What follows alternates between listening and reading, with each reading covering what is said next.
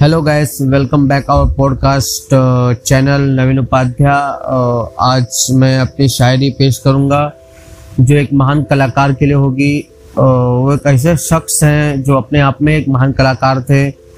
काफ़ी पिक्चरें उनकी हिट रही थी। काफ़ी अच्छा स्टारडम था उनका बॉलीवुड में।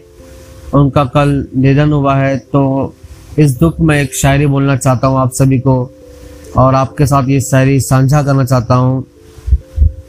तो चलिए मैं अपनी शायरी को आपके सामने प्रस्तुत करता हूँ।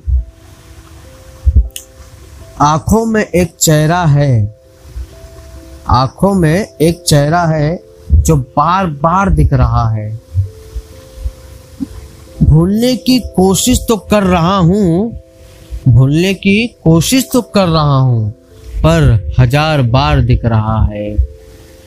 तो गाइस ये मेरी शायरी थी और सुशांत सिंह राजपूत के लिए, जिनका कल निधन हुआ है उनके बांद्रा के फ्लैट में।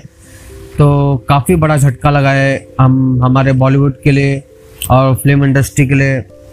वो काफ़ी अच्छे कलाकार थे। बहुत दुख हो रहा है ये देखकर।